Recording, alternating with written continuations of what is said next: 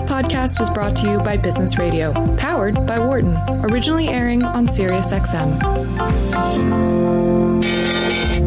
Welcome to our Behind the Markets podcast. I'm your host, Jeremy Schwartz. Alongside Wharton Finance Professor Jeremy Siegel, we tackle the latest market trends every week on Business Radio, powered by the Wharton School, SiriusXM, Channel 132. Our guest consists of experts like the world's leading authority on long-term economic growth, Bob Gordon. We will continue to see jobs created rather than destroyed. Former Chair of the Federal Reserve, Janet Yellen. I mean, I don't think either of us ever expected that we would live through a financial crisis. Or even the head of the Digital India Foundation, Arvind Gupta. The reason that people are talking about India is massive digitization and financial inclusion that we have done over the last couple of years. Enjoy this week's show.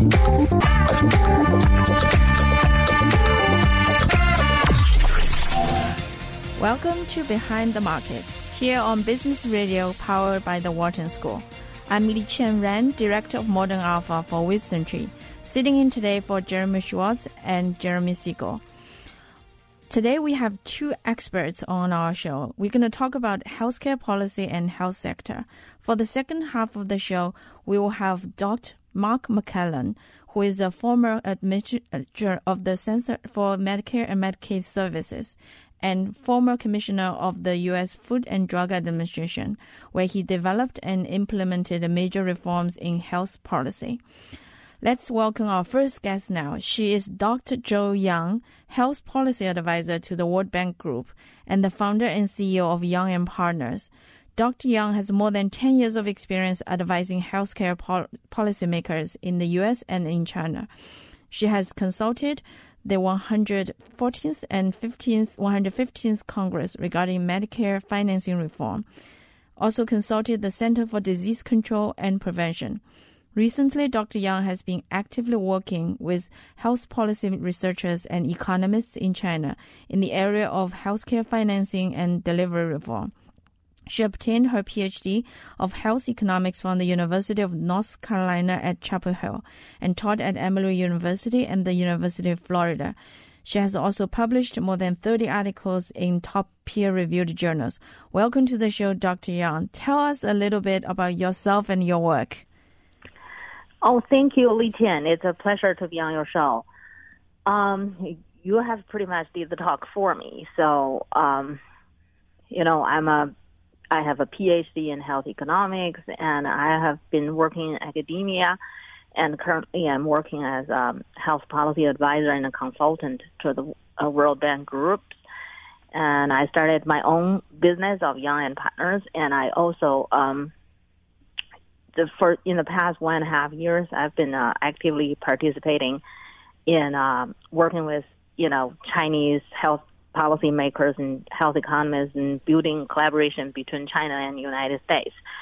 So you know your next guest, Dr. Mark McClellan, has been working with me together uh, with the Ch- Chinese colleagues, and it has been a lot of fun. Thank you. And you've consulted with uh, you know a U.S. Congress as well. So tell us a little bit of your research and its findings.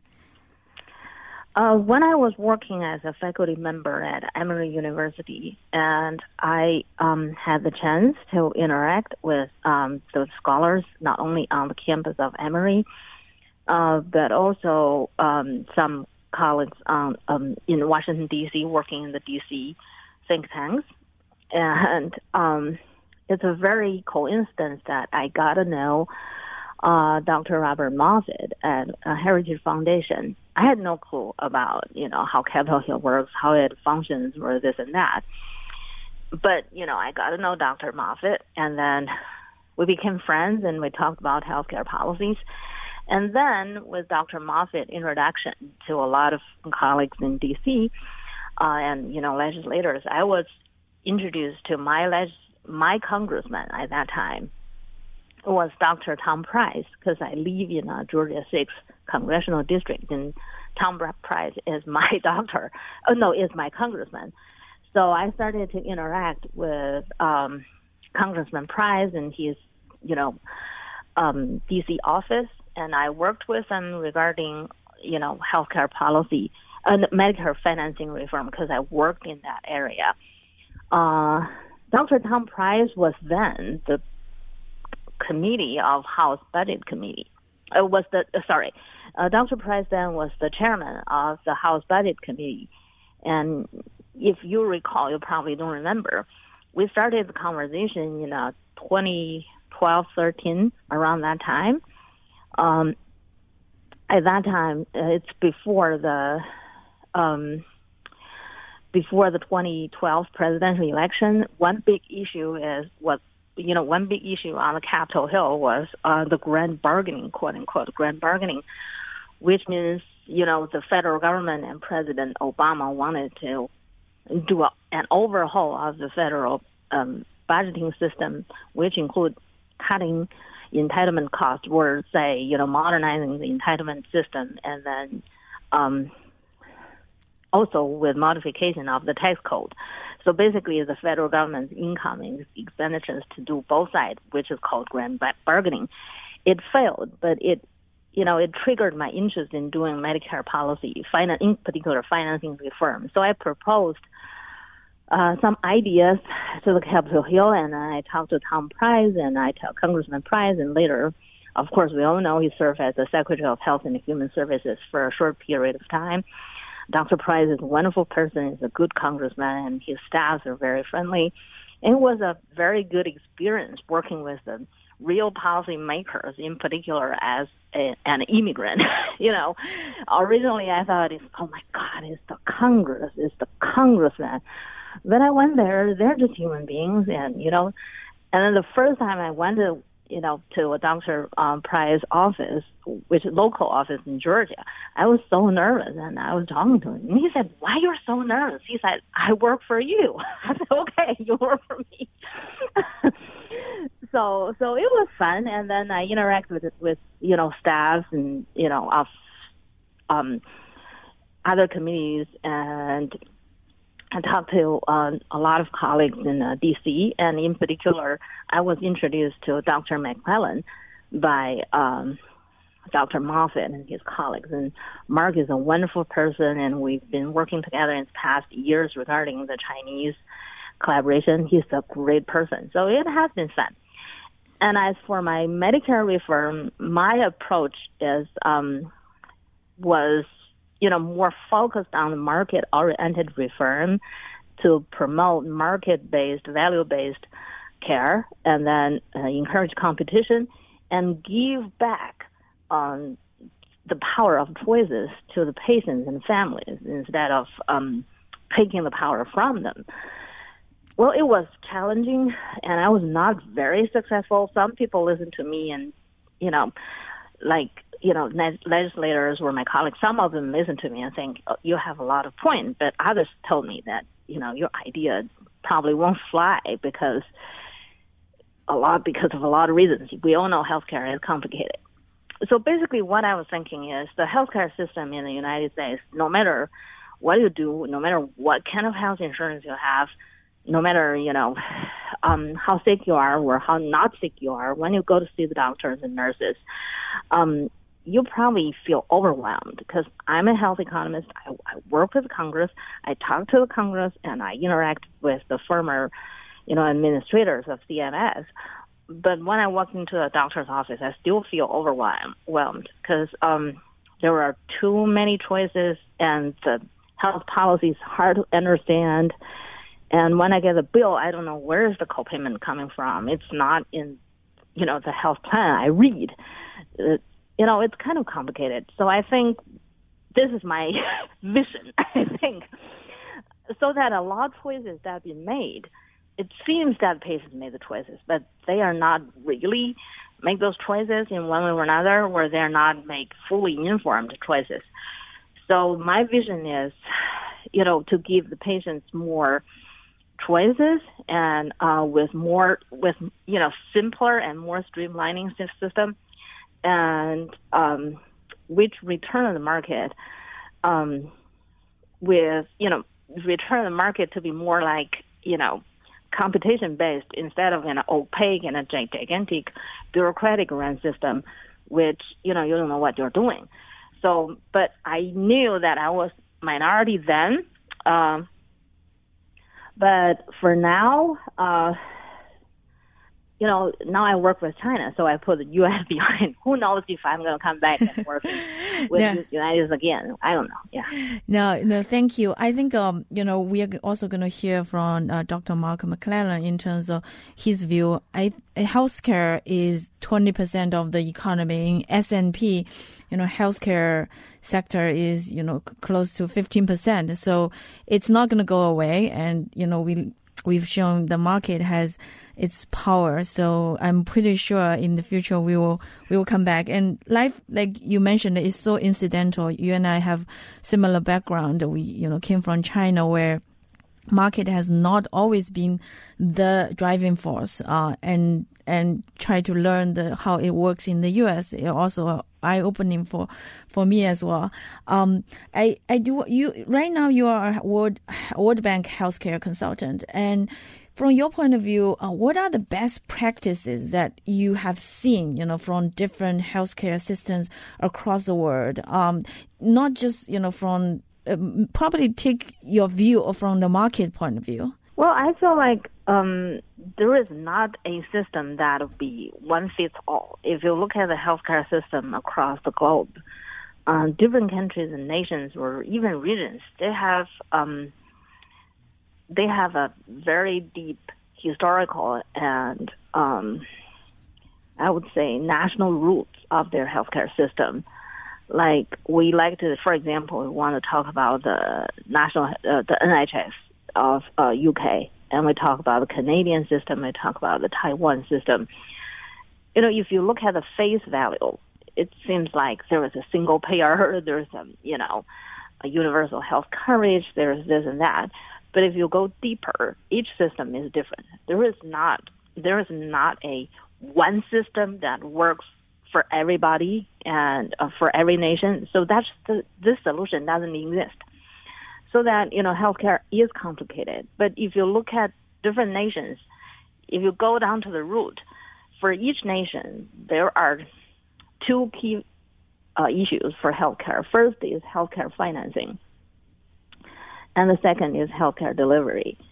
For the financing um, of healthcare, it focuses on the because you know health we are dealing with the risks. You know, you don't know when you're going to be really sick. You're really sick, and who's going to pay the bill if if you get get a cancer that'll bankrupt your your family or your bank account or this and that. So that comes social insurance and you know for the poor, for the sick, for this and that. So healthcare financing issue is the number one issue of all nations, and it relates to what you pay, who pays, and how how much do you pay. So, for example, um, in the United States, we spend the highest, you know, per capita around the world. But on average, per capita level, the government pays 50% of the healthcare, around, you know, approximately. But in UK, uh, the per capita cost is about half of the United States is about four thousand dollars. In the United States, we're over we're over eight thousand dollars, and in the, but in UK, the per capita cost is about four thousand dollars, but the government pays like ninety percent. So it's you know the NHS system is like that, and in China, the per capita healthcare cost is about four hundred dollars, four hundred twenty to four hundred fifty dollars, and then the government pays around two hundred twenty to two hundred fifty dollars. So you can tell the system, the spending level is um, varies a lot, and then uh, who pays what? You know. so first is how much you pay in total in healthcare, and second is who pays what for how much. And besides the financing system, which closely relates to the financing, is the delivery system. The delivery system relates to the organizational structure um, of the healthcare system. It's how the care is delivered to each individual. And then it, the, the center of uh, the delivery system is the role of physicians. And on top of that, and the, you know, the distribution of resources, like how you use the physicians, the technologies, the money, and, you know, other res- infrastructures and other resources. And it, it relates to efficiency and equity uh, of the use of resources. And, you know, if we sit here and talk forever, uh, if you bring experts from across the globe, everybody will complain in all healthcare system. And because no healthcare system is the best in the world, they all have problems and issues. And of course, the United States is the worst. but but the funny thing is, we go to China, and Chinese people, some Chinese scholars will tell you, you know what, you you guys are doing a really good job. Ours is worse. so it's kind of funny. Thank you. Um, um, you're listening to Behind the Markets on Business Radio, SiriusXM channel 132. I'm your host, Liqian Ren, and my guest is Dr. Zhou Yang, Health Policy Advisor to the World Bank Group and the founder and CEO of Yang and Partners. We are talking about healthcare policy and healthcare sector, both in China and the U.S. We have two experts who have been involved in both China and the U.S. about the healthcare reform and as well as the healthcare um, policy analysis. So, uh, Dr. Yang, could you tell us uh, about your understanding of China's current healthcare policies, and you know from the value, uh, the the the framework you mentioned, you know, healthcare financing and healthcare delivery, and what's really the possible road ahead, and what are the you know, from people like me, what are the business opportunities for investors when trying to assessing to invest in Chinese healthcare industry? Okay, that's a that's good question. First, it's a good question, and second, you know, uh, let me let me try to you know give you some, you know, um, tell you what I have learned in the past one and a half years when working with China, because I spent almost 20 years in the United States. Although I was born and raised in Beijing, um, but I, my whole adult life was in the United States, United States. So I go back to China. I went back to China one and a half years ago and started to relearn the system. So first of all, China is a very large country. It you know, it has the second largest population in the world, and it's the second largest economy. So China is not a country that is very that you can get with one visit or reading one book or talking to one expert. It's a country that's not very easy to understand. You know, I'm a Chinese, so, you know, who live in overseas for 20 years. I feel like I got to learn. This is a learning process. But for the Chinese healthcare system, first I want to say that China has no, no, no doubtedly, you know, absolutely achieved a lot in healthcare in the past decades. Uh, their public health system is is very good. It's superb. It's very effective, um, which represented by very low infant mortality rate and very high immunization rate. And the Chinese average longevity has increased a lot. And if you look at the uh, World Bank data, China and Turkey and Estonia um, are among the countries that make the biggest leap in the past 10 to 15 years regarding their healthcare system. So China did a lot of things right in their healthcare system, um, in particular the public health area. And China has also greatly enhanced the health insurance coverage to serve um, as a safety net for their people. China, you know, they did the new corporation for the rural population. They did the, you know, urban residents and uh, um, uh, employees health insurance, and it it provides coverage for people and give people a little, you know, peace of mind, saying, you know, there is a health insurance over there. Because decades ago in China, there was no such thing that's called health insurance, so it's there. But uh, Chinese healthcare problem right now, I think there are three major problems. Is first, the supply doesn't meet the demand. Because in China, the healthcare demand is gigantic. With a country of 1.3, 1.4 billion people and average longevity at 77, 78 years old.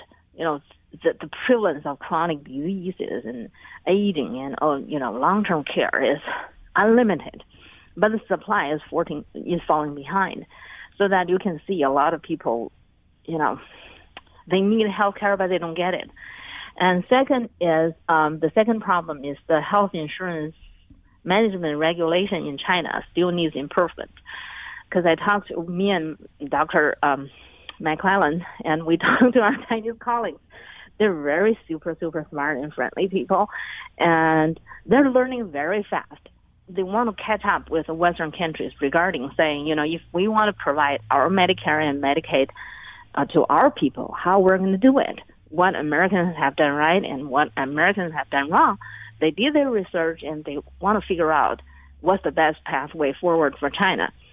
And then uh, the third problem is the inequity, uh, inequity um, and uh, in uh, healthcare resource allocation. The the inequity and disparity in healthcare in China is still very obvious.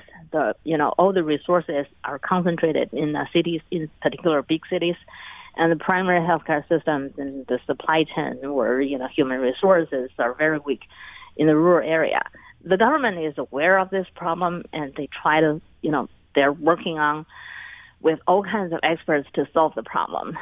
And as for the investment, um, the you know the investment opportunities in Chinese healthcare, I would say is the you know I would say if I'm an investor, I have money, I will definitely seek opportunities in the Chinese healthcare market. Um, first is the Chinese people's demand is unlimited. So Chinese people are willing to invest and spend in healthcare because of aging and chronic disease. So in this way, as long as there is demand, there is business opportunities. Uh, and on top of that, there is unlimited space of innovation in technology and health IT in China. Uh, you know, Chinese people, um, we all know we're from China. They're the IT industry is is booming, and they did a lot of wonders like the creation of WeChat and all kinds of things. I traveled back to China. I was astonished with how much you can do with a cell phone. It's definitely more than what we can do in the United States. And then it's so convenient. And uh, for example, like the e-prescriptions in China, a lot of doctors are using that. Like I see a doctor, I'm a primary care doctor, I see my patients. I just send my um, prescriptions from my phone to the pharmacy, and then three hours later, the your medication is delivered to your door. So that definitely is something that the United States cannot do, and we are not doing it right now. Maybe we're going to do it later, but China has there definitely has some edge and very sharp edge in uh, the health IT and you know e-commerce and this kind of thing. So there is unlimited uh, space. But on top of that, I would say um, in 2018, that was last year, China started a new agency. It's called National Healthcare Security Administration, NHSA. This is the first government agency that's in charge of health insurance regulation and market, including including both social insurance and commercial, maybe commercial insurance down the road. Because China currently there's, I could I can safely say, you know, the commercial insurance market is non-existent or negligible. But with the starting of this agency, I think we should closely monitor the healthcare, in particular healthcare financing and delivery reform in China and see where the government is going down the road because China definitely will spend more in healthcare. If they spend, um, this is my calculation, uh, in the United States, we spend uh, one fifth um, of their of our you know of our GDP on healthcare. If China spends the same amount, and by the year of um, 2035, maybe when Chinese economy exceeds the United States, the Chinese health sector is supposed to be bigger than the United States.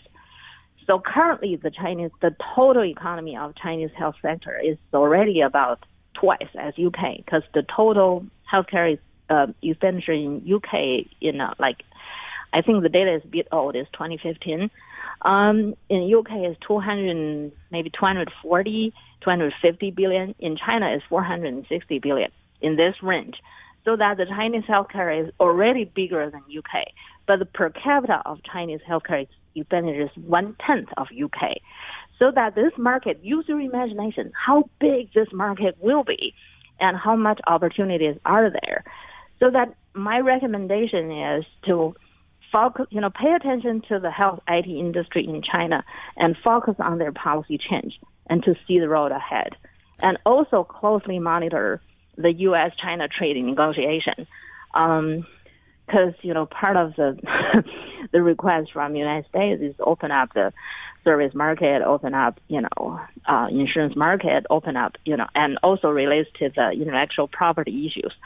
I think when the dust is more settled regarding the trade negotiation, we're going to have a more clear picture about, you know, how the government is going to approach in the healthcare upgrade in China And by that time, probably the investors will have more confidence and peace of mind to engage in, uh, you know, uh, the opportunities in China. But I'm generally optimistic, and I, I encourage investors to think about the Chinese market. Yeah, thank you. And I think I, I completely agree. I think sometimes the headline news can be too dominated by short-term, uh, you know, trade conflicts um, between U.S. and China. Even though behind the scene there are still so much uh, business and uh, activities going on, uh, which you know requires uh, us to go into the detail and understand. The, this new agency that you mentioned, um, could you illustrate a little bit more, like? What's the equivalent in the U.S. so that you know our listeners can understand a little bit when when they think about how they should monitor this uh, agency and their policies? Um, in the United States, I think we all know what CMS is doing. It's you know the Center for Medicare and Medicaid Services. CMS is in charge of more than eight hundred billion dollar budget of our federal government every year. It's it's almost the same as Pentagon. So in the United States, for our healthcare, our social insurance, what we call social insurance entitlement, um, that's the government, you know, provided uh, financial protection and safety net, a safety net for our citizens. So in the United States, the model we're using is called government purchase. That means the transaction is between doctors and physicians, uh, doctors and patients, but the bill goes to CMS and then CMS reimburses the doctors. The doctor doesn't work for the government because we all know the majority of uh, healthcare providers in the United States are private. So after you know you you graduate from a medical school, you pass your board certificate so that you can practice medicine. That's the U.S. model. So the CMS is that's how what CMS is doing. But in China, all the physicians are currently before and now they're officially government uh, uh, uh, a public servant. They are officially work for the government. It's similar to the United Kingdom's NHS model. Um, and then they're paid based on a salary. And then before uh, the past, the last round of uh, healthcare reform, China doesn't have the health insurance system or you know the government purchase model. It's basically saying you know, the government give this amount of, of money to the public hospitals and tell them you'll figure out what to do. And of course, we can go on and on and on and on about how the difference between the two systems. But generally, China, traditionally, it has been a government appropriation system. It's under, you know, the former more socialist-based uh, economy. But after the economic reform, China has been more and more based on market-oriented solutions. So the new agency, if I have to make a comparison, I would say that'll serve as the CMS of the United States. The equivalent agency will be the CMS of United States, but the function and power of NHSA um, is way, way, way, way, way, way, way smaller than CMS because China is the system is different. But this agency, the creation, the establishment of the agency is an indicator that the government now realize that healthcare financing and healthcare delivery should be separated, um, so that with some check of balance. So I think it it'll be interesting to monitor how this agency is doing their job uh, down the road. Thank you, Dr. Yang. Uh, this is really interesting because I believe, uh, you know, in China, so much of the investment opportunities are driven by policy. And, you know, it's really good to know that there are new agencies in this healthcare sector coming out that we should pay attention to. Um, thanks for being on the program. Uh, where can listeners find out more about your work? So for my, um, work in the United States, you can just Google or Google Scholar, Google me. Um, of my publications is all public information.